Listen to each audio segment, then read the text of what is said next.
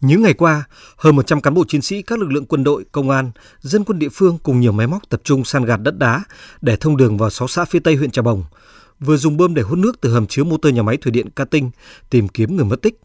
Các lực lượng còn sử dụng chó nghiệp vụ đi dọc bờ sông Ca Tinh để tìm nhưng vẫn chưa có kết quả. Từ tối qua đến sáng nay, trên địa bàn huyện Trà Bồng, tỉnh Quảng Ngãi liên tục có mưa vừa đến mưa to. Để đảm bảo an toàn cho lực lượng cứu nạn, lãnh đạo huyện Trà Bồng quyết định tạm dừng việc tìm kiếm người mất tích từ sáng nay cho đến khi thời tiết thuận lợi. Thượng tá Lương Việt Long, trưởng công an huyện Trà Bồng, phụ trách việc tìm kiếm người mất tích cho biết. Mình nhận được điều chỉ đạo của đồng chí ờ, chủ tịch chỉ huy cái công tác tìm kiếm cứu nạn là việc mưa lớn nên là công tác tìm kiếm tạm dừng cho đến khi thời tiết thuận lợi. Trà Bồng thì đang có mưa rất to mấy ngày qua thì về phía lực lượng công an thì huy động khoảng ờ, 70 đồng chí, còn lực lượng quân sự, còn các lực lượng khác. Hàng ngày thì cũng có hàng trăm người ờ, công an xã, rồi dân quân xã, rồi thanh niên, rồi các ban ngành, từ công nhân, nhà máy.